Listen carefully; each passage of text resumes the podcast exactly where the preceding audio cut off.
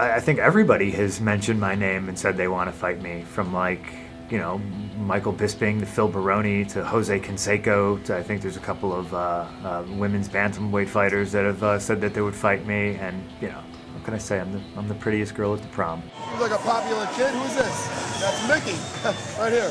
To me, Mickey Gall is like the means to an end, you know? I gotta fight somebody. He's humble, he's respectful, and he's smart. He called me out when he knew he had Dana's ear. I love to fight that man, C M Punk!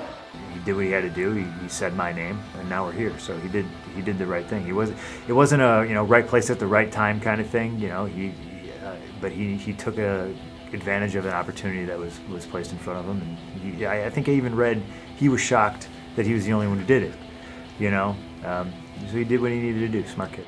Honestly, I'm looking forward to meeting him. He seems like a nice kid. I heard the story, he drives a bread truck. You know, I think that's great. I'm just looking probably at his, his footwork and his striking first and foremost, because that's where all the fights start. And then obviously see if he can dictate a pace and control where the fight goes. You know, I think that's uh, one of the most important aspects of, of M M A.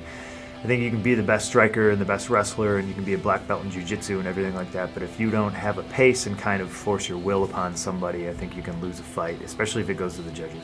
There's always pressure when you fight, but it, it's also interesting to see how all athletes deal with that. You know, this is obviously uh, the biggest fight, I'd say, of his career, and some people think that's a little silly, you know, these two guys fighting over, you know, little old me. Um, and it's unprecedented and it is a little weird, but that's the, the those are the cards on the table, you know. So we'll see how he, uh, he he does with them. If he wins, you know, I'm excited. I'll have a date, I'll have an opponent, and it's on.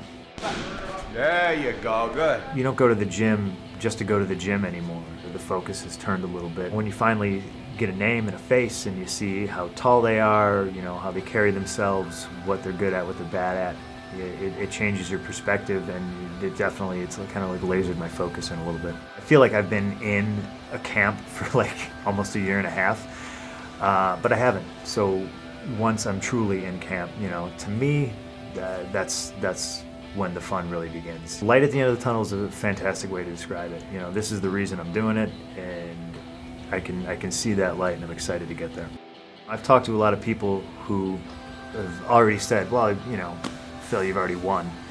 And in a way, I have. I haven't been there yet, so I can't really comment on whether it's about winning or losing, you know, because the entire thing for me is about the journey. Uh, do I want to win? Yeah, absolutely. Uh, will be a, I be uh, disappointed if I lose? Of course.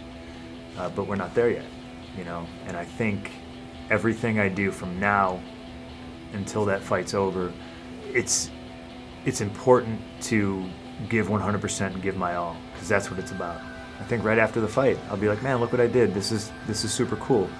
You know, uh, I think you have to be at peace with yourself in a way to put yourself on the line in front of millions of people, you know, and fight. Like, uh, and I am very much at peace. You know, like uh, I don't plan on getting my ass kicked, but I understand that that is a real possibility.